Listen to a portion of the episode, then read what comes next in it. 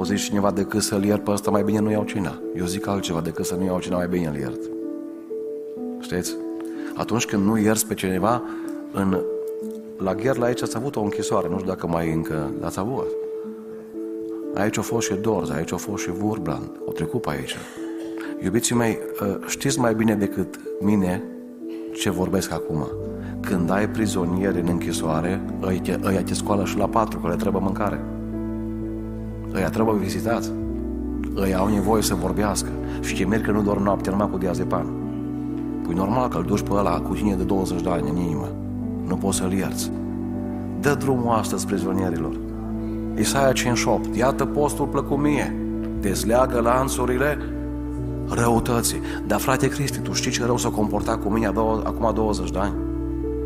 Iubiții mei, o zis Nicolae Iorga, în viață pierde ani și la moarte cer și în clipe.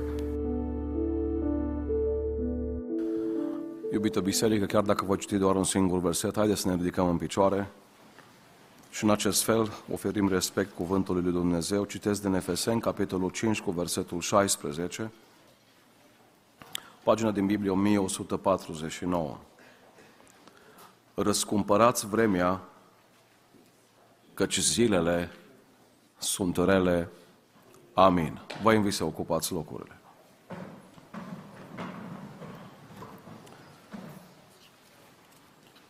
Dați-mi voie să spun de la bun început pentru tot ce va fi în această dimineață și a fost deja numele lui Dumnezeu să fie glorificat. Iubiții mei, mulțumesc bisericii dumneavoastră pentru invitație, dar mulțumesc și pentru primirea frumoasă pe care ați făcut-o corului nostru când v-ați slujit acum câteva luni de zile. Dumnezeu să vă răsplătească. În această dimineață suntem aici strânși nu ca să devenim mai răi, ci ca să devenim mai buni într-un an nou în care am intrat, Dumnezeu să ne ajute să fim oameni noi. Oameni noi într-un an nou. Să știți că am fost binecuvântați de Dumnezeu cu acest an nou, deși cei mai mulți dintre noi probabil nu am meritat lucrul acesta. Și Dumnezeu, dacă ne-a mai dat un an, ne-a dat acest an să ne apropie mai mult de cer, mai mult de El. În anul 2023, 5-6 de milioane de oameni au plecat în veșnicie. Iar în dreptul tău și în dreptul meu, pentru 2024 s-a scris viață. Din cei 5-6 de milioane de oameni care au murit, 5,2 milioane au fost copii sub 14 ani. Iar copiii mei și ai tăi sunt aici, sunt în viață și pentru asta din nou sunt recunoscător lui Dumnezeu. În anul care a trecut, 10 milioane de oameni au murit de cancer. Chiar și la noi din biserică am plecat o soră în veșnicie de 40 și ceva de ani, tot de cancer. Noi suntem încă sănătoși și suntem aici. Nu înseamnă că dacă suntem pocăiți nu o să avem cancer. Ce pot să vă spun este ce îi spuneam cumnatul meu Andrei, care a slujit la dumneavoastră dimineața aceasta, atunci când o să fiu bolnav, o să am o singură mângâiere, că atunci când am fost sănătos, am făcut ceea ce trebuia. Cam asta e singura mângâiere care poți să o ai când ești bolnav. Oricum, șansele să mor de o boală incurabile sunt de 66% din trei oameni doi se îmbolnăvesc și mor de o boală incurabilă. Însă problema nu este dacă mori acasă în pat, liniștit, sau dacă mori în accident, sau dacă mori dintr-o boală incurabilă. Problema este unde ajungi după ce închizi ochii. Mă rog pentru toți cei prezenți aici, Dumnezeu să ne cerceteze, să facem tot ce ține de noi, să ne pocăim, ca în ziua când vom închide ochii să ajungem în cer. Tot în anul care a trecut, 9,1 milioane de oameni au murit de foame. Iar eu și dumneavoastră avem ceva în cămară, avem ceva în frigider. Și pentru asta ar trebui să fim mai recunoscători și rugăciunile noastre să fie mai aprinse. Știți? Tot în anul care a trecut, 1,3 milioane de oameni au murit pe glob din cauza lipsei de apă sau au apei potabile. Au băut apă infectată, apă care nu era curată și au murit. Tu și eu avem acasă nu doar apă, avem și sucuri, avem și alte lucruri suntem recunoscători Domnului pentru paharul de apă? Eram copil, nu mai știu ce ne-a promis mama să uh, cântăm în biserică. I-am scris mesaj la Andrei mai înainte, zi la Lucas că îi dau ceva dacă cântă cu noi, că el e mai emotiv și nu vrea să cânte cu noi. Când sunt copiii mici, trebuie să le promiți ceva, să cânte. Și prima cântare care am cântat-o cu fratele meu în biserică, aveam vreo șapte, opt anișori, exact de vârsta copiilor mei, spunea mulțumesc de apa dulce, de izvor din care beau. Cer iertare pentru apa, tulburată, fără să vreau. Nu știam de ce biserica plânge atunci. Acum când și parcă nu mai plânge nimeni. Era la trei ani după Revoluție, oamenii erau recunoscători că Dumnezeu schimbase vremurile, neștiind că din păcate aveam să ne schimbăm și noi. Trecuseră anii aceia din 85, 86, 84, când se stătea la coadă pentru lapte, pentru butelia de gaz. Vremuri grele. Voi le-ați prins, părinții mei le-au prins. Eu eram copil. La final, după ce am cântat cu fratele meu, a venit un frate din biserică și a zis, vreți să veniți cu mine într-o cameră separată? Să mai cântați odată cântarea asta. M-am gândit, mă, dar chiar așa de buni suntem. Noi doi prunci, cred că am cântat pe trei voci, două persoane, că nu am știut să cântăm noi. Dar de ce vrea să ne înregistreze omul ăsta? Mi-am dat seama mai, mai târziu că noi eram răi, cântarea era bună. Cântarea era extraordinară. Pentru că cântarea spunea la cor, Doamne, ține minte numai ce am făcut pe placul Tău. Dar nu-ți mai adu aminte de nimic din ce a fost rău. Cea mai mare bucurie nu e revoluția care a fost în 89, ci e revoluția care a fost în viața ta, prin care Dumnezeu te-a câștigat pentru cer și te-a smuls din brațele diavolului. Și atunci când te-a smuls din brațele diavolului, ți-a schimbat hainele, ți-a dat o viață nouă și a uitat toate păcatele pe care le-ai făcut. Doamne, mai lucrează și în dimineața aceasta. Tot în anul care a trecut, 18 milioane de oameni au murit în accidente. Iubiții mei, gândiți-vă de câte ori o mână nevăzută, mâna Creatorului nostru ne-a păzit și a fost cu noi. Și uneori stau și mă întreb de ce avem nevoie de îndemn la rugăciune. Că ar trebui să ne rugăm o oră fără să avem nevoie de îndemn. Văzând câte lucruri minunate a făcut Dumnezeu în dreptul nostru. Tot în anul care a trecut, 6,9 milioane de oameni s-au sinucis. Imaginați-vă că un om care se sinucide, care își încheie socotările cu viața, nu o face din cauza că merge totul bine, ci o face din cauza că nu mai vede nicio soluție la problemele pe care le are. Și noi am trecut prin probleme și dumitale ai trecut prin probleme, însă în dreptul nostru s-a arătat o soluție care se numește Isus Hristos. Și astăzi, dacă cumva te-a bântuit gândul acesta, nu trebuie să te gândești să-ți iei viața, ci trebuie să te gândești să-ți dai viața.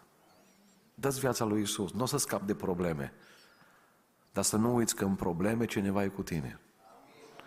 Și numele acesta este Domnul. Iubiții mei, mă apropii de versetul pe care l-am citit pentru că vreau să vorbesc la această dimineață despre ceasurile Bibliei. Vedeți dumneavoastră, cea mai mare valoare pe care noi avem nu-i telefonul, nu-i tableta, nu-i mașina, nu-i casa, toate astea le vom lăsa aici când vom pleca. Îi spuneam unui patron recent, dacă tot ne batem în vorbe care are mai mult, hai să ne batem cu ceea ce ducem de aici, că cu ceea ce lăsăm nu prea avem cu ce să ne lăudăm. Că nici măcar un telefon nu duci cu cine în sicriu, că n-ai încărcător dincolo. Ce să faci cu el? N-ai ce să faci cu el. Dar vreau să vă spun că în fapte 17 Biblia vorbește despre trei dimensiuni, timp, materie și spațiu. În momentul când ne naștem, intrăm în aceste trei dimensiuni, iar în momentul când ieșim, ieșim din aceste trei dimensiuni în momentul când murim. Cineva spunea, în ziua când te-ai născut, toți din uh, sala de naștere și din cei care erau acolo au zâmbit și tu ai plâns. Trăiește-ți viața în așa fel că atunci când mori, tu să zâmbești și ei să plângă. Ce frumos ar trebui să ne trăim viața că atunci când murim să zâmbim. Să avem o siguranță. Omul care a trăit în brațele diavolului și nu s-a pocăit atunci când închide ochii, n-are siguranță unde merge. N-are siguranță că se va întâlni cu Dumnezeu. Iubiții mei, cea mai mare valoare pe care noi avem în această viață este viața însăși. Din păcate ne dăm seama cam târziu de lucrul ăsta. Spunea cineva, în primii 20 de ani facem școală, să învățăm, apoi schimbăm cunoștințele, timpul cu bani oferim 8 ore la serviciu și primim bani. Apoi, în ultima parte a vieții, oferim bani ca să primim timp. Mergem la Cluj la tratament, nu ne uităm, indiferent, n-ați observat că pe fiecare stradă din România, din centrul orașelor, există farmacii și bănci. Așa ne vor ăștia, bolnavi și datori. Așa ne vor. Să n-ai de plătit multe pensii după ce ești la pensie. Am un Dumnezeu care ne vrea pentru El. Știți? Dar întrebarea aceasta rămâne, ai înțeles valoarea timpului? Ai înțeles ce minunată este viața pe care o petreci cu Dumnezeu? Iubiții mei, timpul nu-i ca ceasul. Ceasul poți să-l dai înapoi, timpul nu poți să-l dai înapoi. Vorbeam cu Andrei, cum natul meu pe mașină, aș da orice să am mintea de acum și vârsta de 18 ani. Dar n-ai cum să faci asta. Ne maturizăm în timp ce creștem. Și în timp ce ne maturizăm ar trebui să avem priorități în viața noastră și să nu mai gândim ca niște copii. Un copil dacă are Lego nu-i trebuie altceva. N-ați observat? Pentru el jucăriile sunt totul. Pentru un om matur nu-i jucăria cea mai importantă, ci sunt alte lucruri. Iubiții mei, uh, tot legat de timp, vreau să subliniez în introducere că cineva spunea când a fost chemat la biserică, nu am timp. Să știți că întotdeauna avem timp pentru ceea ce iubim. Dacă îmi iubesc soția, am timp să vorbesc cu ea. Dacă îl iubesc pe Dumnezeu, am timp să merg la părtășie cu Dumnezeu, pentru că Biblia spune unde sunt doi sau trei adunați în numele meu, sunt și eu, acolo, prezent. Îi spunea Dumnezeu uh, unui prieten de-al meu din uh, altă țară, o zis Dumnezeu, îți voi da ceea ce puțin pământeni au. Și el s-a gândit la un bloc, la o insulă, ceva ce puțin pământeni au. Și au zis Dumnezeu, îți voi da timp să petreci mai mult timp cu mine. Și au zis băiatul acesta, bărbatul acesta, am ajuns bolnav câteva luni pe pat și am avut timp de Biblie, de rugăciune, de cântare, de citire de cărți creștine. Când eram sănătos, n-am avut timp de astea. Lăsam pe bătrâni să facă astea, că ei iau timp. Sunt la pensie. Ă, n-ați vrea să ne facem noi timp, nu să ne dea Dumnezeu timp. E mare diferență. Îmi scria un băiat din Spital de Cristi, am râs când ai spus într-o predică că s-ar putea în spital să citim Biblia mai mult decât să o facem acasă. Am râs. Acum sunt cu două Biblii lângă mine și nu mai zâmbesc. Sunt în spital.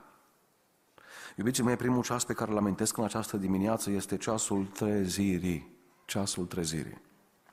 Roman 13 cu 11 spune Apostolul Pavel aici, știți în ce împrejurări ne aflăm, este ceasul să vă treziți în sfârșit din somn, căci acum mântuirea este mai aproape de noi decât atunci când am crezut. Să știți că trezirea întotdeauna înseamnă un deranj. Eram copil și mama intra în cameră și ne trezea pe toți. Nouă frați la părinți, mai întâi primii 3-4 am mers la școală, apoi următorii. Uram ora 7 fără un sfert dimineața. Nu-mi plăcea. Însă am înțeles mai târziu că pe repetenți nu-i trezea nimeni dimineața. Nici pe corigenți. Trezirea înseamnă un șoc, trezirea înseamnă un deranj și inițial s-ar putea să urăși pe omul prin care Dumnezeu te trezește, poate un păstor, poate un proroc, poate o mamă, poate un tată. Dar să știți că trezirea e benefică, pentru că sunt oameni al lui Dumnezeu care s-au trezit și au recunoscut prezența lui Dumnezeu. În Genesa 28 cu versetul 15, 14, 15, 16 în jos, Iacov era plecat de acasă și într-o pustie a pus capul pe o perină, pe o piatră, nu o perină, o perină tare și a visat o scară care leagă cerul de pământ. Vedeți dumneavoastră, când plec cu băieții mei, de obicei iau pe ei că e centru de greutate. Am sunat-o pe soție joi după ce am plecat și am zis, cum e acasă? O zis, e rai, e super. Cinci de acasă nu fac cât doi plecați. Știți? Că sunt o parte mare dintre ei fete și fetele sunt mai cuminți. Și uh, băieții mei, dacă mă duc și sunt cazat la un hotel sau undeva la o familie, la bloc, oriunde este lift, ei să împing unul în altul care să apese pe buton. Pentru că noi stăm acasă, la casă nu sunt lifturi și atunci ar vrea ei să inițieze urcușul acela. Ați văzut oameni care să se bată, care să urce pe scări? N-am văzut. La lift parcă ne înghesuim, parcă ne place să fie ușor, știți? Vreau să vă spun în această dimineață că Iacov nu a visat spre cer un lift, ci a visat o scară. Și unul din, una din scările Bibliei spune așa, să unim cu credința fapta. Cu fapta cunoștința, cu cunoștința înfrânarea, cu înfrânarea răbdarea, cu răbdarea dragostea de frați. Și cu dragostea de frați iubirea de toți oamenii. Începe să faci pași spre, spre cer, începe să urci pe scara aceasta care leagă cerul de pământ, pentru că am o veste bună. La capătul scării este Dumnezeu. Și pe scara aceasta nu e singur, pentru că îngerii merg și coboară, urcă și coboară. Nu te speria că e o scară de urcat. Am o vorbă pe care o spun, dacă mergi pe Everest cu elicopterul, nu se pune. Numai dacă, um, dacă mergi pe jos, atunci se pune. Atunci iei premiu. Viața noastră, iubiții mei, este o scară, o scară a maturizării, o scară a creșterii, o scară spre desăvârșire. E normal că n-ai cum să iubești pe toți oamenii ca e ultima treaptă până n-ai început cu primele două, trei. Să unești cu credința fapta, cu cunoștința înfrânarea. Iacov când se trezește din visul acesta spune așa, cu adevărat Domnul este în locul acesta și eu n-am știut. N-am știut. Vedeți, trezirea pentru el a fost o, o, o frumusețe. Dar ce îmi place la Iacov, el nu a rămas doar la vis. Îmi scria un băiat într-o zi pe Facebook, frate Cristi, am visat un vis. Am visat cu bunica mea îmbrăcată în haine albe și m-a spus, dacă vrei să ne întâlnim vreodată, îmbracă-te și tu în haine albe. Ce înseamnă, frate Cristi? Dar zic, de ce e așa greu să înțelegi asta?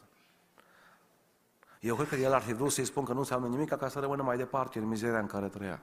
I-am zis, înseamnă să te pocăiești, înseamnă Eclesiastul 9 cu 8, hainele să-ți fie albe în orice vreme și înseamnă că într-o zi te vei întâlni cu cei care au mers înaintea ta și care s-au întâlnit cu Isus, dacă și tu vei umbla cu Isus.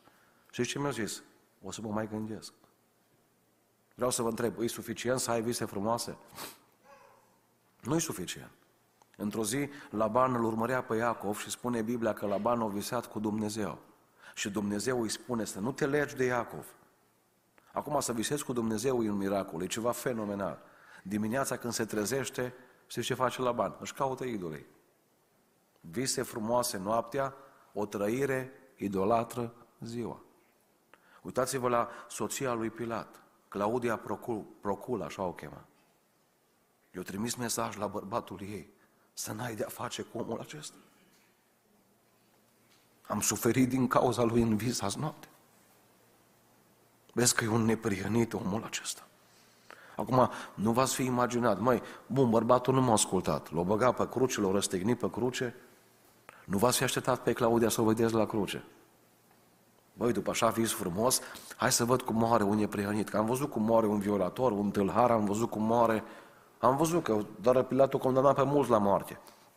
30.000 de oameni răstigneau romanii pan. Asta era media. Hai să văd cum moare un neprihănit. Un om care nu înjură. Vedeți că sunt oameni care rămân numai la vise. M-aș aștepta să văd pe Claudia Procula în odaia de sus între ucenici. Vreau și eu cu voi. Vreau și eu să ajung unde a ajuns neprihănitul acesta. Dar au rămas numai la vise. Nu știu uh, ce vis ai avut până astăzi. Nu știu ce-ți dorești de la viață. Știți că sunt visuri, alea le visăm noaptea, și vise, idealuri, planuri, viziuni. Nu știu ce visuri sau vise ai avut. Ce vreau să spun astăzi că singurul mod în care poți să devină visul o realitate este să te trezești. Măi, totuși, uh, mi se scurge viața, pleacă ani, trece timpul pe lângă mine. Ce am făcut pentru cer? Ce am făcut pentru Dumnezeu? Continui să, încă să-L blastăm și să-L înjur pe ăla care mi oferă în fiecare dimineață viață? Am crezut că am de zile că alarmă mă scoală dimineața. Mi-am dat seama într-un târziu că Dumnezeu mă scoală. Că El mă trezește. Iubiții mei, în al doilea rând, un alt ceas care vine peste noi și ar trebui să vină peste noi după ce ne trezim, este ceasul rugăciunii. Fapte 3 cu 1, Petru și Ioan se sfiau împreună la templu la ceasul rugăciunii. Acum, de la un om care doarme, nu poți să-i spui să se roage. El este într-o stare de semiconștiență în acele momente când doarme. Dar un om care se trezește, comunică. Eu cu soția mea îmi păstrez căsătoria pe baza comunicării. Cel mai important lucru într-o căsătorie este comunicarea. Dacă îi spun, uite, îți dau un milion de euro, bine, n-am un milion de euro, nu mă puneți pe YouTube că am, că n-am. Dar dacă aș avea un milion de euro și spun, uh, uite, dragă, îți dau un milion de euro și nu mai vorbim trei luni. Și ce spune? Dăm 10 lei, mâncăm o pâine cu un soare, dar a, vreau să vorbim. Pentru că o relație fără comunicare nu merge. Acum ați înțeles paralela care o fac. Sunt oameni care zic, auzi, eu dau la săraci o mie de euro, fac orfelinate, fac azile, fac orice, dar cu Dumnezeu zice, eu nu-ți eu nu-ți cu rugăciunea. Nu mai fă nimic, ce apucă de rugăciune. Pentru că o relație cu partenerul pe orizontal rezistă doar prin comunicare. La fel, o relație de legământ cu Dumnezeu rezistă doar prin comunicare. Iubiții mei, foarte mulți români și profit pentru că sunt și prieteni între noi astăzi și chiar mă bucur, le urez un bun venit, apreciem prezența dumneavoastră, dar vreau să nu fiți ca și cei mai mulți români care se roagă numai în necaz, numai când au o problemă. Dumnezeu nu-i pompier. Când îl chem numai când îmi ia casa foc și apoi următorii cinci ani nu mai am treabă cu pompierii. Dumnezeu trebuie să fie Domn și Mântuitor în viața mea. Păi dacă Dumnezeu e împăratul vieții mele, trebuie să vorbesc în fiecare zi cu împăratul. Doamne, ce vrei de la mine astăzi? Doamne, călăuzește-mă astăzi. Unde mă duc să fie harul Tău peste mine. Să înțeleg ce trebuie să fac astăzi. Foarte mulți români se roagă când, când sunt boală. Îmi spunea cineva, domnul pastor, a spus că Dumnezeu e cu noi în spitale. Uite, sunt în spital și nu Dumnezeu cu mine. Unde e Dumnezeu, pastore? Și am zis, Dumnezeu e acolo unde l-a lăsat când erai sănătos, acolo. Uitați-vă, Daniel în groapa cu lei, îl are pe Dumnezeu cu el acolo, pentru că în afara gropii era Daniel cu Dumnezeu. În cuptorul cu foc, cei trei tineri îl au pe Dumnezeu cu ei.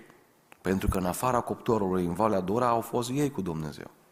ia pe Dumnezeu cât timp e sănătos cu tine și când o să fii bolnav, o să fie lângă tine. ia pe Dumnezeu când e sus în viață, când toate smărg bine, când totul ți ok și când o să fii în faliment, o să coboare El lângă tine. Înțelegeți?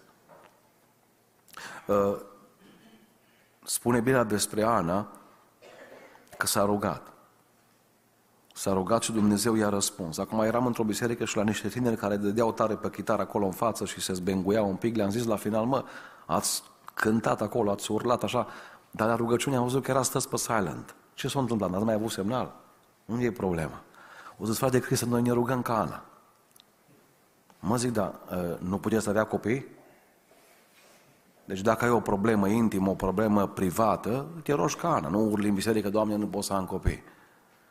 Dar, iubiții mei, dacă tot ne rugăm ca Ana, hai să o facem uh, cu patos, hai să o facem cu lacrimi, dar nu cred că toți ne rugăm ca Ana. Dar dacă toți spui că te rogi ca Ana, vină cu un Samuel la templu după un an de zile. Adică vină cu un răspuns la rugăciune. Uh, cea mai mare binecuvântare în viață, știți care e? Să se roage cineva pentru tine, să stea cineva pentru tine între pământ și cer. Și să te aducă pe genunchi, e rugăciune. Am întâlnit un bărbat în Statele Unite, m-a așteptat la finalul bisericii și o zis de Cristi, am fost șapte copii la părinți. Șase dintre noi am ales la o vârstă de tineri să plecăm în lumea largă. În sensul de a nu mai veni la biserică, a nu mai căuta Biblia și principiile sfinte. Și zic, bun, dar măcar din cei șase, măcar unul v-ați întors, și o să zic, de Cristi, am avut o mamă care a luptat pentru noi toată viața pe genunchi cu Dumnezeu. Știți, ă, noi semănăm sămânța, dar nu avem nicio garanție că ea va crește. S-ar putea copilul să nu aleagă calea lui Dumnezeu. Dar ascultă, ascultă-mă ce spun astăzi. Dacă copilul tău nu va alege calea lui Dumnezeu, când el va fi departe, în distracție, în plăceri, în jocuri mecanice, în droguri, în alte vicii ale lumii, tu ai o mângâiere că ți-ai făcut partea și ai semănat. Și vii cu rugăciune și spui, Doamne, Tu poți să faci mai departe să crească. Eu doar am semănat. Dumnezeu face să crească, o zis Pavel. Și spunea bărbatul acesta, din toți cei șase, ne-am întors toți înapoi. O zis, mama mea a lăsat urme în podele. Așa de mult s-a rugat pentru noi. Vă provoc astăzi, iubiții mei, dacă biserica are ceva nevoie. M-am uitat ce biserică frumoasă aveți. Și noi la Deva am băgat bani în renovare o grămadă. Dar poate că ar trebui să plecăm genunchii mai des. Că frumusețea unei biserici nu dă zidurile, ci rugăciunile cu lacrimi înălțate spre cer. Uită-te să vezi cum stai cu rugăciunea astăzi. Cum stai cu părtășia cu Dumnezeu. Spunea Vanil, un om care păcătuiește nu se mai roagă. Dar cel care se roagă nu mai păcătuiește. Tot Raven Hill spunea, trebuie să ne rugăm dacă vrem să ducem o viață sfântă, trebuie să trăim o viață sfântă ca să ne putem ruga. Dacă un bărbat vorbește cu o altă femeie în afară de nevasta lui, automat el cu soția lui nu mai are deschidere să vorbească. Dacă tu stai cu ochii deschiși la rugăciune, te uiți pe pereți, te gândești la oala de sarmale care au rămas pe foc, dacă te gândești la ce o să faci mâini la servici, ascultă-mă, tu ai o problemă cu Dumnezeu. De aceea te provoc astăzi, roagă-te înaintea Lui. Iubiții mei, cerul nu-i mișcat. Ascultați-mă, citeam azi dimineață o maximă foarte frumoasă în limba engleză. Și spunea cineva așa, niciodată Dumnezeu nu o să fie mișcat de darurile pe care ți le-a dat. Să-L impresionezi pe El cum predici. Dar El ți-a dat darul ăsta, are cum să fie mișcat El de asta. Pe Dumnezeu o să-L impresionezi trăind o viață curată și făcându-ți timp să vorbești cu El în fiecare zi. Cele mai mari biruințe le-am avut pe, pe genunchi. Citeam al altă o carte în limba engleză, îmi pare rău că nu există în limba română cartea asta, v-aș fi recomandat-o, extraordinară, despre un uh, fost vrăjitor, actual păstor în Uganda. și mi-am notat aici, chiar înainte să se întoarcă la Hristos, James Cavalia cunoștea multe lucruri despre rugăciune. Era un satanist, a ajuns să fie vrăjitorul numărul unu din Uganda. Era numit Master. Și omul acesta, în timp ce făcea parte din cultul sataniștilor, într-o zi i-a spus diavolul să părăsească orașul Kampala cât mai repede și să stea la o distanță de 70 de mile, aproximativ 90 de kilometri, pentru că un om al lui Dumnezeu urma, urma să ajungă în acel oraș. Auziți, nu doar că trebuia să stea departe de oraș, ci trebuia ca 21 de zile după ce pleacă evanghelistul ăla din oraș, să nu vină în acel oraș. O zis diavolul către el, către vrăjitorul ăsta, așa de puternic se roagă omul ăsta, așa legătură are cu Dumnezeu, încât după ce pleacă dintr-un oraș, 21 de zile rugăciunile lui încă au putere. Secrete din lumea întunericului. Și au zis să nu cumva să intrați în oraș, voi vrăjitorii, sataniștii, când omul ăsta e acolo, că au zis că așa puternice sunt rugăciunile lui încât au putere să vă convertească. Stați la distanță. De ce diavolul știe asta și penticostalii, pocăiții, baptiștii, ortodoxi, creștinii nu știu lucrul ăsta? De ce folosim așa rar o armă care are așa mare efect? Aceste duhuri nu ies afară decât cu post și rugăciune. Fă-ți timp să te rogi în fiecare zi. Un alt ceas despre care vreau să amintesc în această dimineață este ceasul care nu ne convine, dar trebuie să-l spun, ceasul prigonirii. Marcu 13 cu 11, când vă vor duce să vă dea în mâinile lor, să nu vă îngrijorați mai dinainte cu privire la cele ce veți vorbi, ci să vorbiți orice vi se va da să vorbiți în ceasul acela. Căci nu voi veți vorbi, ci Duhul Sfânt. Acum, pentru cei care spun că nu avem nevoie de Duhul Sfânt, sunt de acord cu ei. Dacă mor ca tâlharul pe cruce, nici de botez n-ai nevoie. Însă pentru că nu murim ca tâlharul pe cruce, ci suntem într-o lume plină de ispite, plină de probleme, avem nevoie de Duhul Sfânt. Toată luna ianuarie am cerut slujitorilor din Biserica Muntele Sionului din Deva să se predice doar despre Duhul Sfânt. De ce? Pentru că în februarie vom avea stăruință și am vrea toată biserica să fie prezentă. Iubiții mei, ascultați-mă, uh, una dintre sursele majore de putere, am identificat cel puțin patru în Biblie, înțelepciunea e o sursă de putere, Biblia e o sursă de putere, Duhul Sfânt e o sursă de putere și cina Domnului e o sursă de putere. Să știți că diavolul nu se sperie de câți bani ai. Există mai multe putere în lumea în care trăim. Există o putere, de exemplu, fizică. Oameni care pot ridica 100 de kilograme. Apoi există putere materială, oameni care au bani.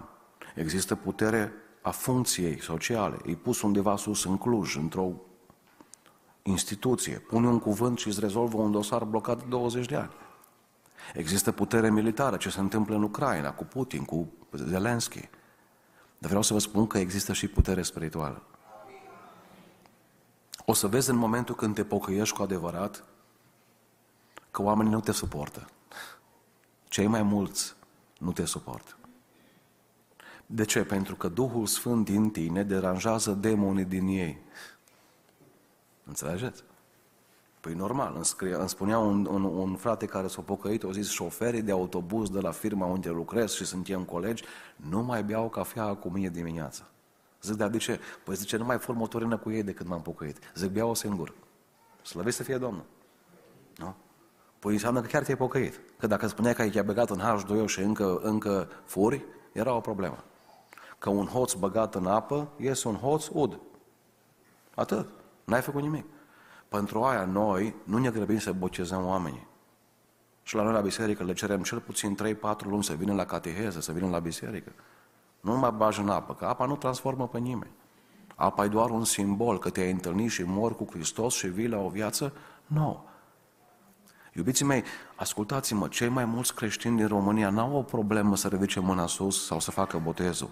Au o problemă să trăiască cu Dumnezeu în afara bisericii. De ce? Pentru că șeful mă înjură, colegii mă, mă fac cu ou și cu oțet. Hai să vă spun un secret gratis. Mie m-a trebuit ani de zile să-l învăț și l-am învățat pe pielea mea. Toți oamenii care vă bajocoresc pentru că umblați cu Dumnezeu nu au ceva cu voi, au ceva cu ei. Am fost cu soția când am avut al treilea copil să ne facem dosarul de alocație. Și femeia care lucra la primărie s-a uitat așa foarte iritată la soția mea și a zis Trei copii? Eu, am, eu, eu greu pot să tac și o trebuie să muș limba, să nu zic. Am vrut să zic că asta o să-ți dea ție pensia. Așa am vrut să zic. Că nu ziceam o minciună. Dar ă, n-am mai zis nimic, am zis, mă, și slujitor, lasă mai bine tac. Știi ce m-a zis soția, dar astăzi mergi tu la dosar singur. Orice dosar care vine, mergi și te rezolvi cu ei. M-am, m-am, peste ani m-am, m-am gândit la lucrul ăsta, femeia aia nu a avut nimic cu nevastă mea. Femeia aia avea ceva cu ea. Copiii nenăscuți din ea strigau în conștiința ei. M-ați înțeles ce spun? Și acum când copiii nenăscuți din ea strigau în conștiința ei, avea două variante, să zică, mă, hai să nu mai opresc nașterea de copii. Hai să dau drumul la copii să se nască sau să lovesc în aia care fac asta. ce mai ușor? Să lovești. Dar soluția bună? Nu, nu. De aceea, iubiții mei, ă, de câțiva ani mă înjură oamenii pe Facebook, pe internet, în fiecare zi zeci de înjurători. Vreau să vă spun că le citesc zâmbind și cu multă compasiune. Bine, nu vă spun câți ani m-a dat Dumnezeu cu capul de beton ca să ajung la lucrul ăsta. La început și eu eram iritat, eram... Imediat mă agitam. Dar mi-am dat seama că oamenii n-au ceva cu mine. Oamenii au ceva cu ei. Orice predică care deranjează, e clar că provoacă repulsie. Dar repulsia aia poate să te facă să te pocăiești sau să lovești mai departe. Un doctor care spune, domnule, aveți o problemă de sănătate. Mie m-a spus un doctor din București, acum câțiva ani, ești la câteva ore distanță de pancreatită. Ce trebuia să-i zic? Mă, nu ți rușine să te legi de un păstor, mă. Chiar așa am ajuns, mă. Nu, a zis, domnul doctor, vă rog să faceți ceva să-mi salvați viața. M-a băgat pe antibiotic rapid și m-a băgat în operație de fier. Vedeți, când doctorul spune adevărul, nu te supere. De ce te superi când un pastor îți spune adevărul? și pe doctor îl plătești să spună întrebări. Ce ai mâncat al altă ieri? Domnule, am mâncat aia și aia. De ce nu te superi? Și te întreabă păstorii, slujitorii, unde ai fost marța trecută când am avut rugăciuni? Dar treaba voastră unde a fost?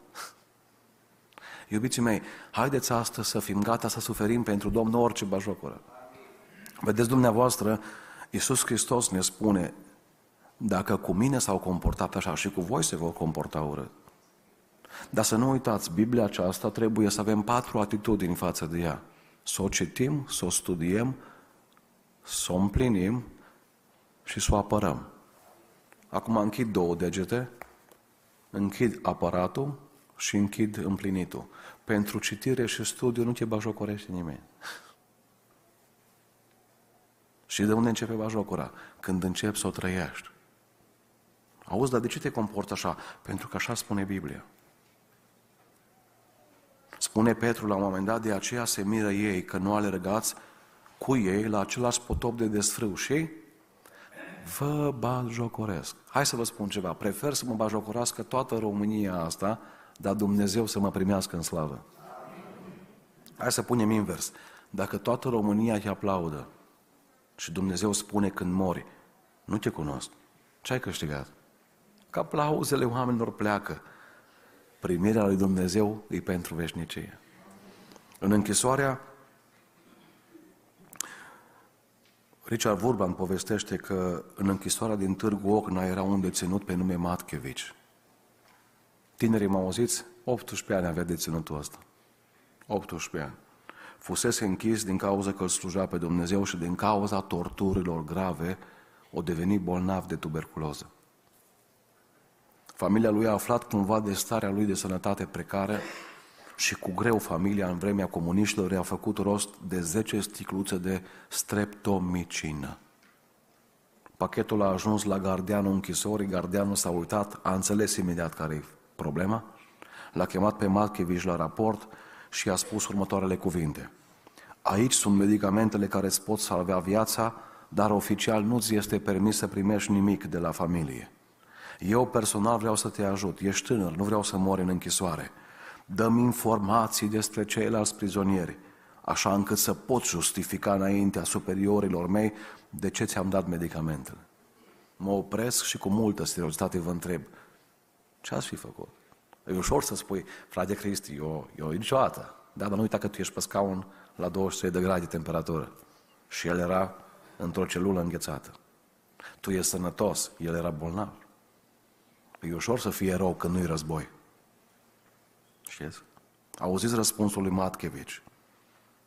Nu vreau să rămân în viață și să-mi fie rușine ca atunci când mă uit în oglindă să zăresc fața unui trădător. Nu pot accepta așa ceva. Prefer să mor.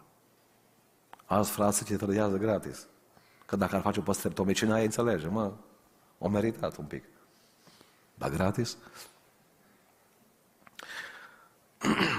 Ofițerul securiz i-a strâns mâna și a adăugat. Te felicit, nu mă aștepta la un alt răspuns din partea ta. Doresc să-ți fac o altă propunere. Unii dintre prizonieri au devenit deja informatorii noștri. Ei susțin că sunt comuniști, denunțându-vă pe voi. Joacă un rol dublu. Nu avem încredere în ei și am vrea să știm în ce măsură ne spun adevărul. Pentru voi, ei sunt trădători care vă fac foarte mult rău, informându-ne despre vorbele și faptele voastre. Înțeleg că nu strădesc camarazii, dar măcar dă-ne informații despre cei care vi se opun și astfel îți vei putea salva viața. Ce șiret e diavol! Matkevici a răspuns, sunt un ucenic al lui Isus, cel de la care am învățat să-mi iubesc dușmanii. Cei care ne trădează ne fac mult rău, într-adevăr, dar nu pot să le răspund cu aceeași monedă. Nu vă pot da niciun fel de informații cu privire la ei. Îmi este milă și mă rog de sufletul lor. Mă rog pentru sufletul lor. Regret, dar nu doresc să am nicio legătură cu comuniștii. Spunea Vorban, Matkevici s-a întors de la discuția cu ofițerul politic și a murit în aceeași celulă în care eram eu. L-am văzut murind preamărindu-L pe Dumnezeu. Dragostea a învins chiar și setea naturală de a fi viu. Cum o să stăm lângă oamenii ăștia? Care întotdeauna au pus principiile mai sus decât viața. Te rog astăzi, când va veni ceasul prigonirii, și el vine, să știți că nu în prigoana fizică se face diferența, ci aici. Era un proroc în Bucovina, a murit el de multă vreme, dar au zis un om către el din biserică, frate pastor, zice, când vine prigoana, eu sunt primul care mă duc cu voi la, rugă, la, la închisoare. Și au zis pastorul, mai întâi vină cu noi mați la rugăciune. Și apoi mai vedem și cu închisoarea și cu altele, știi? Un alt ceas care vine peste noi, iubiții mei, este ceasul vindecării. Din când în când Dumnezeu poate să lase un ceas al vindecării în dreptul unora. Matei 8 cu 13, apoi a zis sutașului, du-te și facă-ți-se după credința ta. Și robul lui s-a tămăduit chiar în ceasul acela. Să știți, iubiții mei, că uneori bolile vin peste noi ca și pe diapsă. Eram undeva cu niște frazi la o rugăciune, trebuia să ne rugăm pentru un copil. Și Dumnezeu a spus, înainte să vă grăbiți, să vă rugați, întrebați părinții cum au trăit înainte de nuntă. M-au auzit toți tinerii? Nu era încercare, acolo era o pedeapsă. Și când îi pedeapsă, pot să fac 50 de ungeri cu un de lemn, până nu trece timpul programat pentru pedeapsă și nu-și face scopul acea pedeapsă, adică ei să vină la mărturisire, să se smerească, să se umilească, să spună ce s-a întâmplat, nu se întâmplă nimic. În alte cazuri, pedeapsa este o încercare, adică Dumnezeu îți ia sănătatea, Dumnezeu îți ia un loc de muncă, boala, îți ia Dumnezeu, de exemplu, anumite lucruri ca să vadă dacă rămâi credincios. La David, când i-au murit copiii a fost pedeapsă, la Iov când i-au murit copiii a fost încercare. Iubiții mei, spune Biblia în Ioan 15 cu 2, partea a doua, că pe orice mlădiță care aduce rod, el o curăță. Acum, dacă ți-ar da Tesla când te curăță, ar fi tare fain. Sau o mașină faină, sau un bloc, sau un apartament. De obicei, când te curăță, Domnul nu prea îți dă cizia ceva. Știți? Dar curățirea e bună. E bună curățirea pentru că aduci și mai mult rod. De exemplu, în 2023 a fost un om răbdător. Ca să fii în 2024 mai răbdător, trebuie să treci printr-o curățire. În urmă cu câțiva ani am îmbolnăvit foarte grav, cred că patru ani au trecut de atunci. Am început să am dureri de oase și de mușchi insuportabile. Făceam de 4-5 ori baie pe zi, de 4-5 ori baie pe noapte.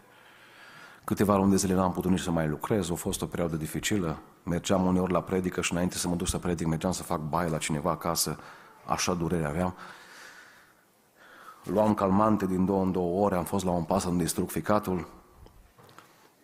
Am fost să-mi fac analizele la Deva, au zis doctorii, n-ai nimic, nu ți-am găsit nimic.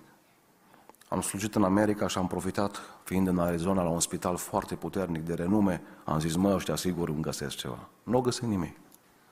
Știți, când eram sănătos, făceam analizele eu la alții. Gratis le făceam la toți. Ei, de-ar fi la pruncul meu. Stați liniștit că mă da Domnul și mie unul din ele, nu vă faceți probleme. De-ar fi... Și făceam analize. Uite cum umblă, ce face ăla, ăla. Când am fost bolnav, mi-am făcut mie analize. Știți? Și când îți faci ție analize, nu e ușor.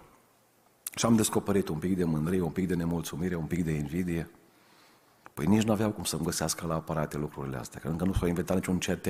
Să zică mândrie 0,3 globule roșii, să mai știu eu ce. Nu, nu s-a inventat. Invidie pe toți din Deva că au mai mult ca și el. Păi nu există aparat. Niciun EKG nu găsește asta. Dacă îmi stai acolo în boală cu Dumnezeu, așa le vezi, mă, nici vorba aia care am spus-o la omul ăla nu a fost bună acum trei luni. Nici privirea aia nu a fost bună acum două luni, știți? E bună boala, așa de faină e boala în sens de folosul care îl are. N-am sunat niciun proroc și n-am cerut nicio ungere cu un de lemn. De ce? Că dacă faci ungeri cu un de lemn, păstă invidie nu pleacă. Nu pleacă. Și și în Iacov, Dumnezeu e interesat mai mult de păcatele omului decât de boala omului. La un moment dat Dumnezeu mi-a vorbit în America, în Chicago, la Biserica Gheții pentru un frate proroc, și au zis, Domnul, mai ai încă puțin să stai în cumtor și apoi o să ieși. Eram aproape gata cu analizele când au zis Domnul asta. Începeam să iau decizii noi, să iau hotărâri noi. Iubiții mei, într-o zi, când eram acasă, am fost la Timișoara, nici aia nu m-a găsit nimic. Într-o zi am întins mâna ca de obicei să-mi iau medicamentele și mi-am dat seama că nu mai am nevoie de medicamente. În timpul nopții, Dumnezeu s-a ținut de mine. Și vreau să vă spun că avem un Dumnezeu care, dacă vrea, nu dacă poate, El poate, dacă vrea, poate să vindece. De aceea nu știu prin ce trece astăzi, nu știu care e necazul, dar Biblia spune că suferințele noastre, întristările noastre ușoare de o clipă lucrează pentru noi o greutate veșnică de slavă. Am spus la Bistrița, la ieri și spun și la voi, cunosc mulți predicatori buni în România. Cel mai bun predicator pe care eu îl cunosc e durerea. N-are niciun like, dar are mulți convertiți. Acum, eu n-aș vrea să se pocăiască nimeni pe durere. Am un prieten, un prieten, are 28 de șuruburi în picior. O zis, Cristi, n-am vrut să mă pocăiesc când o zis mama și tata, nici când o zis păstorul, nici când o zis biserica. După șapte operații și 28 de șuruburi, m-am pocăit. Acum vreau să vă întreb, cum vreți să vă pocăiți cu șuruburi sau fără? Eu vreau fără. Fără, știți? Are și boala uh, scopul ei. Uneori operația aceea poate te opri din drumul spre iad în care mergeai. Uneori falimentul acela. Poate te-o părăsi prietenii, poate o pleca partener, nu știu câte ți s-a întâmplat. Învață din fiecare durere, prăbușește-te pe genunchi, că orice durere are un singur scop, să ne pună pe genunchi. Cel mai aproape de cer, știi când ești?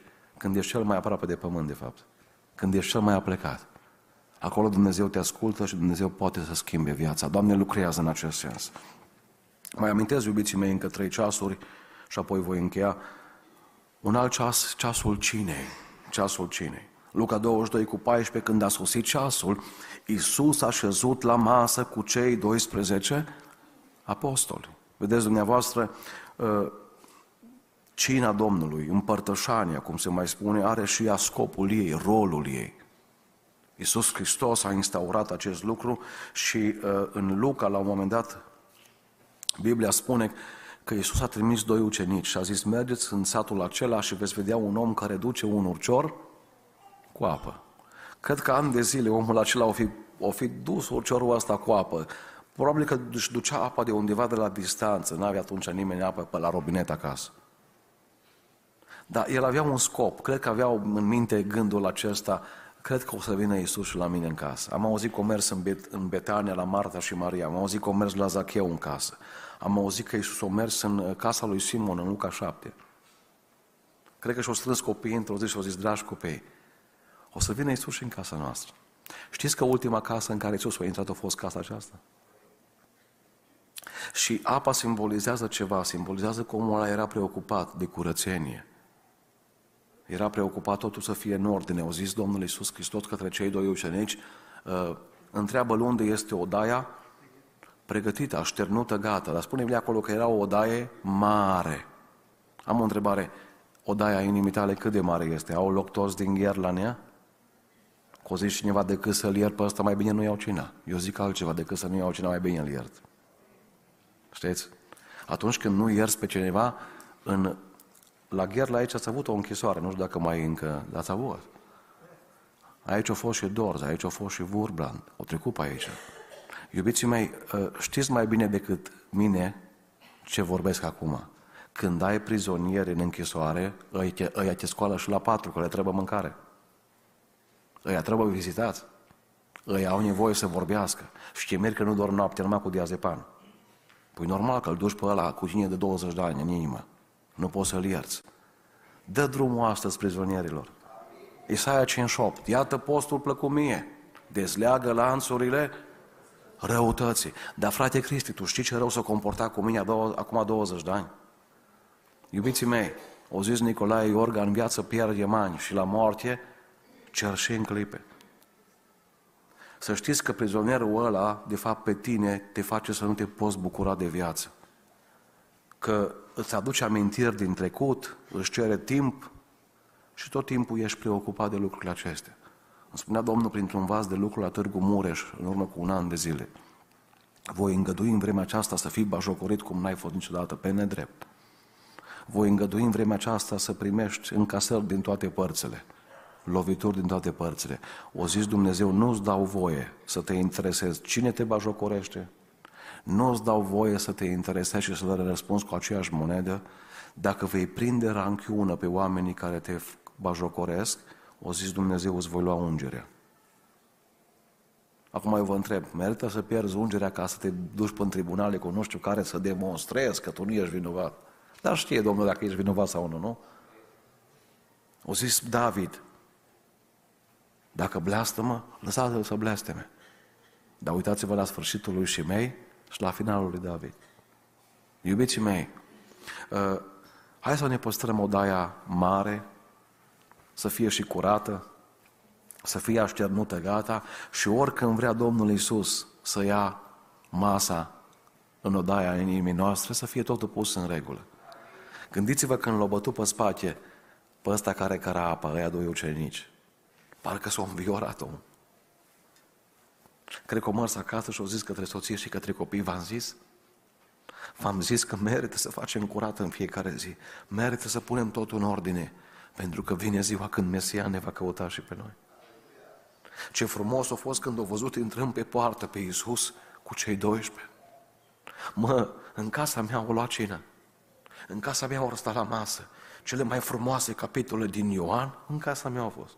Acolo la cină. Ce satisfacție, ce bucurie. Cele mai frumoase momente pe care eu personal le-am avut, le-am avut la cină.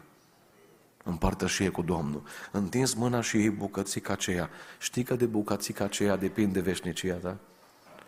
Întins mâna și ei o picătură. Știi că de picătura aceea depinde viitorul tău? Iubiții mei, un alt ceas pe care îl amintesc este ceasul slujirii. Slujirii. Fapte 16 cu 33. Temnicerul i-a luat cu el chiar în ceasul acela din noapte, le-a spălat rănile și a fost botezat îndată el și toți ai lui. Și am aici o subliniere, o paranteză. Cine a făcut rănile astea? Temnicerul le-a făcut. Am un gând pentru toți care încă mai fac răni, ar fi ideal să nu mai rănim pe alții, dar dacă ai făcut răni, du-te și le spală tu. Am văzut mulți oameni fac răni și apoi își iau foaia membrală și pleacă și lasă comitetul să spele. Și are comitetul treabă un an de zile să te spele pe ele. Nu. Dacă ai făcut o rană, du-te și spală. O să stăm nici mă, nu vreau să iau bocezul, că arăt urât în H2O, să uită la mine 300 și să uită la voi nepansați. Păi ce, ce bochez e asta? Ce pocăință e asta când nu ți-ai rezolvat problemele? Uh, iubiții mei, imaginați-vă momentul acela, ceasul acela al slujirii, când s-au plecat și le-au spălat rănile și le-au dezinfectat.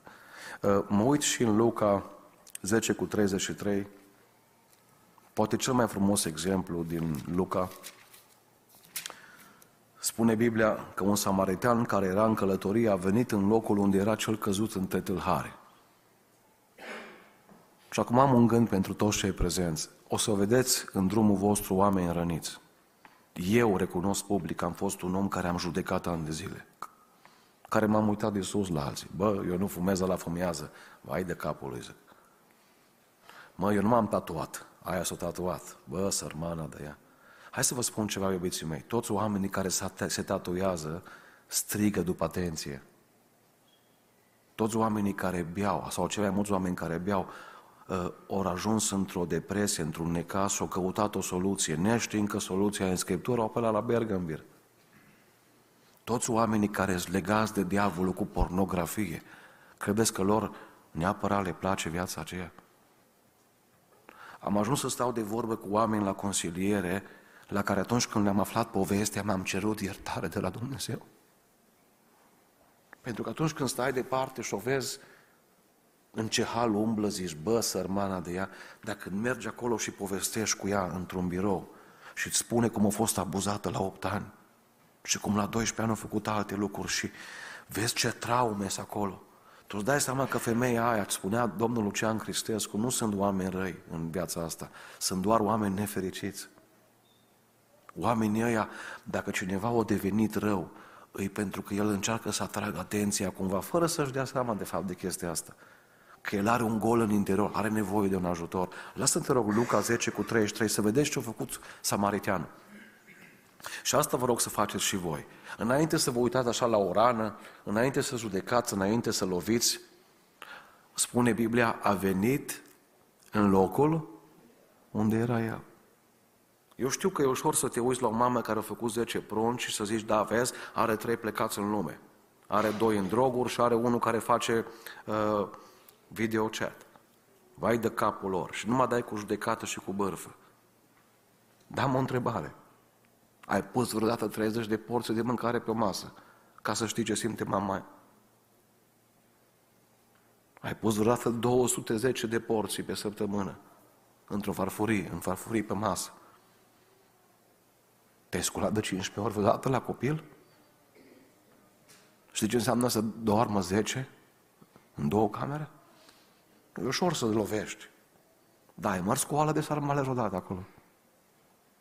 Uitați ce îmi place de samaritanul acesta.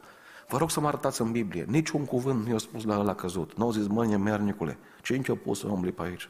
Nu. A venit în locul unde era el. O zis cineva, nu mă judeca până n-ai încălțat apucii pe care i-am încălțat eu. Până n-ai umblat pe unde am umblat eu. Nu mă judeca. Și când l-a văzut și a venit în locul acela, ce a făcut? Ce s-a întâmplat? Vedeți că apropierea de cel căzut naște în noi un sentiment de milă. Și când mila coordonează o acțiune, totul decurge perfect. Auziți, s-a apropiat de a legat rănile. Ce slujire frumoasă! Și a turnat peste ele un de lemn și vin. Un de lemn nu era folosit pentru alinare și vinul pentru dezinfectare. Apoi l-a pus pe dobitocul lui. L-a dus la un han și a îngrijit de el. Nu e un fel de pensiune acum. Normal că o constat asta. Eu n-am văzut ani de zile în următorul verset, expresia 35, versetul 35, a doua zi. Asta înseamnă că samariteanul a petrecut noaptea acolo. O zis, vreau să văd că îi revine glicemia. Vreau să văd că tensiunea ajunge la normal. Nu numai îl las acolo, frate păstor, să mai faceți și voi, și comitetul să facă. Faceți și voi, prezbiterii, că eu atât, dar numai pe mine mă veiez. Nu așa au zis samariteanul. S-a uitat la patronul pensiunii și a zis, o zis, dacă vreau un Sprite, vorbesc în termenii noștri. dă Dacă vreau un burger sau o pizza, uite aici, plătesc eu. Asta e slujirea, iubiții mei. Slujirea nu e să dai așa pe TikTok și dai like. Dai like. Vezi o poză uh, cu un copil al nimănui și dai like. Dar like-ul nu ajută pe nimeni. Slujirea înseamnă timp investit, un de lemn cheltuit, vin, medicamentul din vremea aceea cheltuit, bani cheltuiți, efort, transpirație, sacrificiu. Slujirea în familie, slujirea o putem avea la spital. Mă întreba cineva, ce ai spus că e păcat să faci în sală? Zic, mă, dacă sală înseamnă să stai lemne la o bătrânică din sat, nu-i păcat. Sala e păcat, știi când? Când mergi să arăți la tăți ce mușchi ai tu. Dar dacă tu vrei să faci sală, de ce nu iei hărlețul să sapi o grădină la niște bătrâni care nu mai pot să facă? Nu? Iubiții mei, sunt atâtea oportunități de slujire lângă noi. Auziți ce spune Samariteanul? Ai grijă de el. Și s-ar putea să mai trebuiască să cheltui. Și orice vei mai cheltui, îți voi da înapoi la întoarcere. Am o veste bună să vă spun la toți astăzi, Samariteanul se reîntoarce. Apocalipsa 22 cu 12. Iată, eu vin curând și răsplata mea este cu mine. O zis, eu m-am cheltuit pentru ei, am murit pentru ei, mi-am dat sângele, am fost scuipat, bajocorit, dar o să fie și o cheltuială pe care o puneți voi. Faceți-o cu drag, faceți-o cu bucurie. Pentru că atunci când voi veni, voi răsplăti fiecăruia după fapta lui. Iubiții mei, măsura dragostei noastre este măsura sacrificiilor noastre. De aceea nu-mi spune cât de mult iubești, ci spunem cât de mult te implici. Și o să spun cât de mult iubești.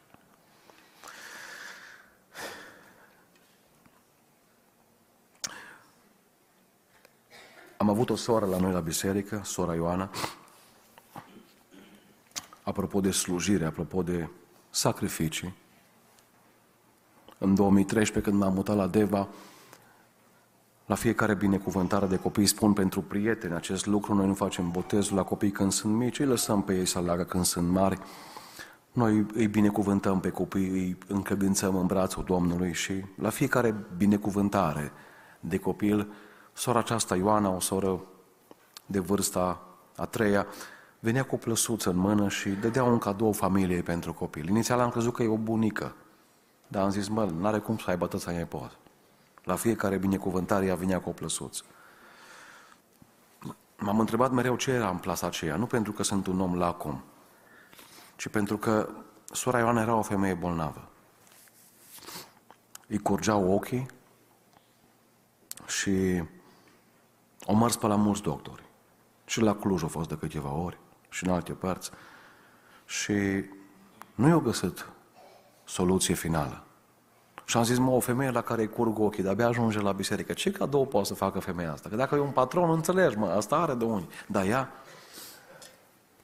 în 2015, când l-am dus pe Ianis la binecuvântare, care, băiatul mai mare care conta cu mine, Primul cadou pe care l-am desfăcut a fost al ei acasă.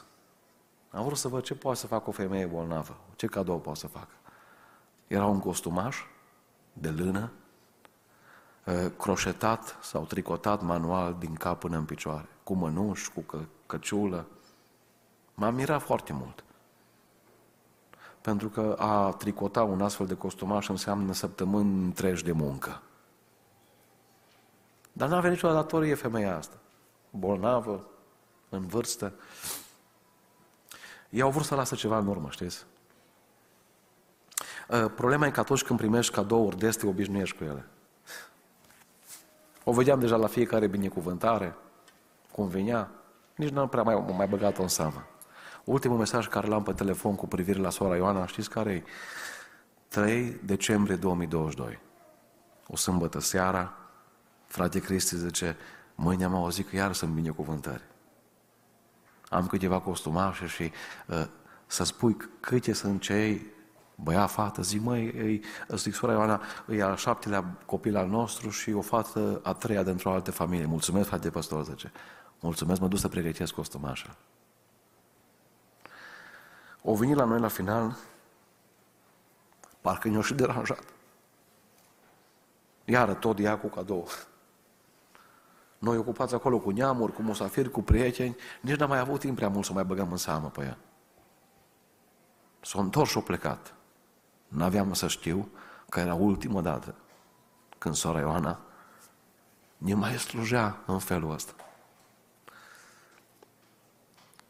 După câteva săptămâni am văzut că locul ei era gol în biserică. A patra bancă, primul loc. Acolo stătea ea. Cât mai în față, că vedea greu, să ștergea la ochi. Și am zis, frate Cornel, frate păstor, zic, unde e sora Ioana? O zi, n-ai auzit zice că e în spital. Și ce vreau să vă spun astăzi, dacă prezența voastră nu e remarcată, nici absența voastră nu o să fie. Parcă mă greu programul dimineața aceea. Știți, oamenii care nu fac nimic, nu prea se interesați cum mere predica. Important e să bată ceasul de 12. Atât. Dar oamenii care îl iubesc pe Dumnezeu, ăștia vin să ia proteină la predică, să ia calorii. Ăștia sunt interesați de biserică, de cum merge treaba, să se mai pocăiască cineva, să mai da, tragă pe cineva cu ei spre cer. Apoi, în ianuarie, au ajuns la ATI și în februarie au închis ochii. Am predicat la mormântarea ei. Și ce ușor e să predici la oamenii sfinți la mormântare. Am pățit la mormântări unde m-au spus unii păstori, zice, Cristi, am pus capacul pe el, lasă-l acolo, zice. Dă-i pace că a fost omul problemă. Vorbește ce vrei, dar nu te lega de el. Dă-i pace, zice. La sora Ioana le-am spus la toți că am, am costumaș acasă. Și acolo în stânga câteva familii plângeau din biserica noastră. Că și ele aveau costumaș acasă. Nu că n-am fi avut bani să ne luăm, dar am rămas marcați de o femeie bolnavă care a vrut să lase ceva în urmă. Să știți că musca lasă în urmă gunoi, albina lasă în urmă miere. Tu ce lași în urmă? Iubiții mei, să știți că la mormântarea noastră oamenii nu vor rămâne marcați de ce am făcut noi pentru noi. Nu o să zică niciunul, bă, dar și ce, ce mașină faină aveam, păcat de mașină că a rămas fără stăpân. Nu, nu. Și ce vor spune oamenii? Până omul ăsta m-am întors la Dumnezeu. Omul ăsta, când nevastă mi-au fost în spital, o intrat cu două plase de la Kaufland în mână și am avut ce pune pe masă la prunci. Înțelegeți? Ar vrea să vă provoc azi la slujire. Striga Dumnezeu unei, unui vas de lucru în anii 80 în Arad. A murit anul trecut sora.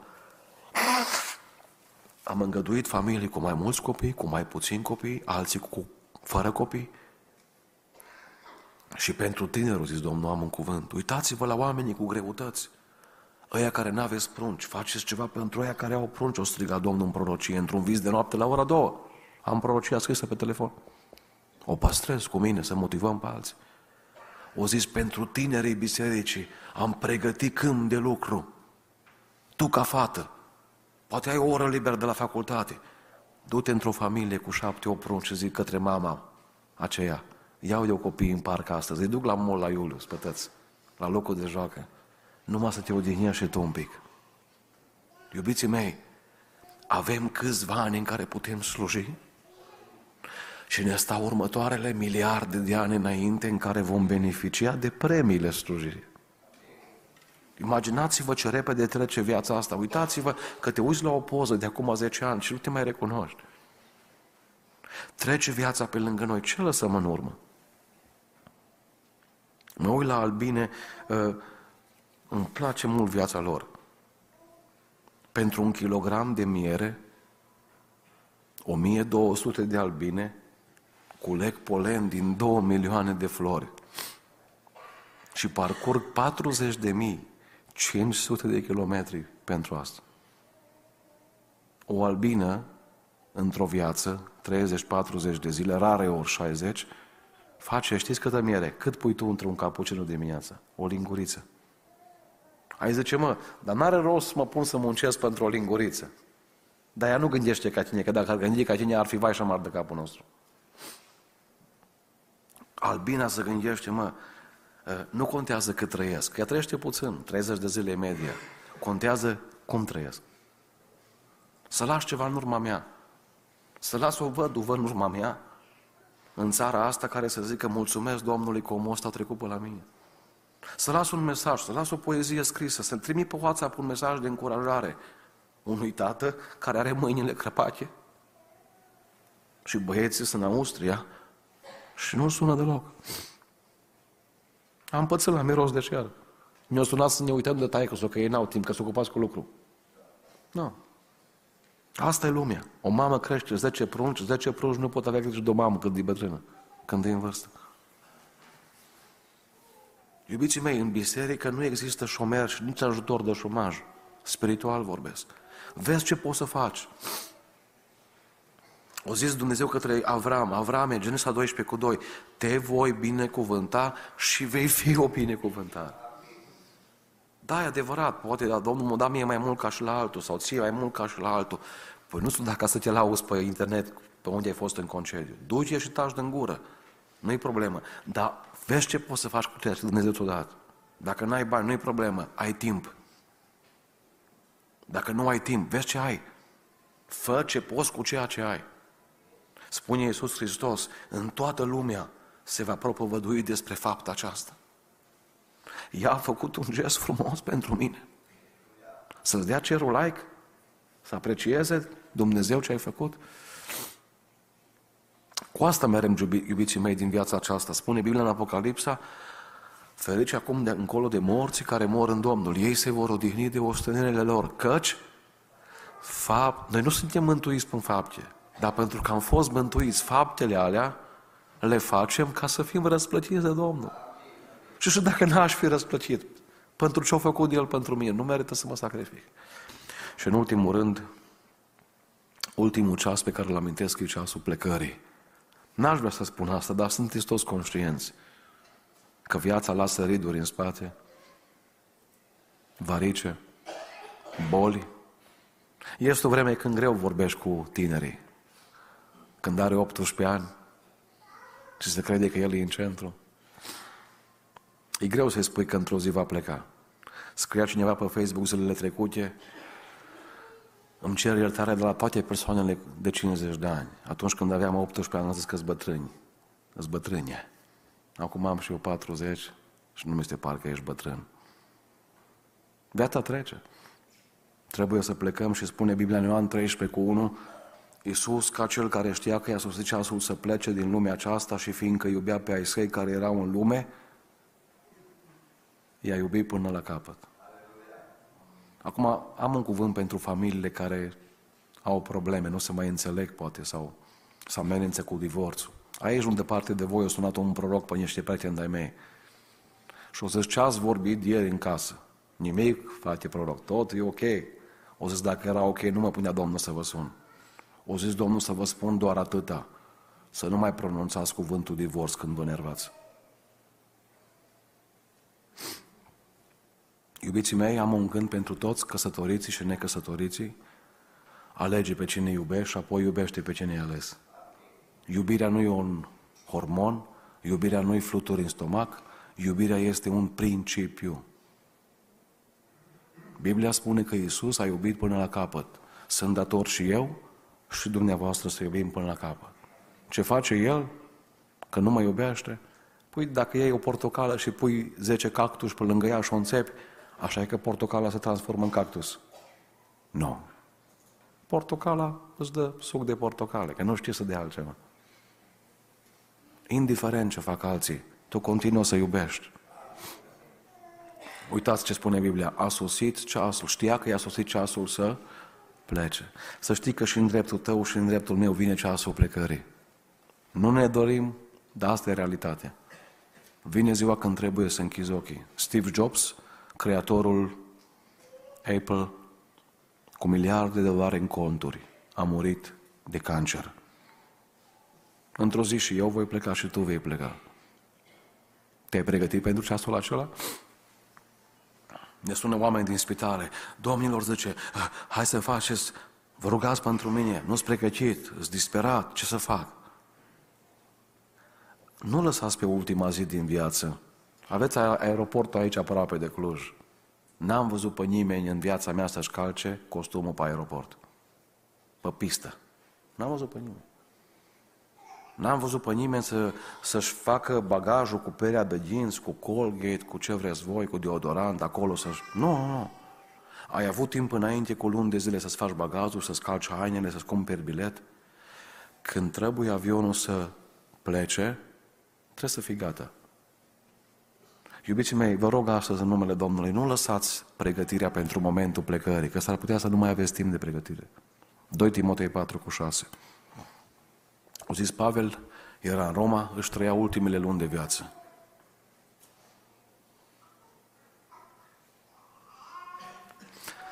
Căci eu sunt gata să fiu turnat ca o jertfă de băutură. Și clipa plecării mele este aproape.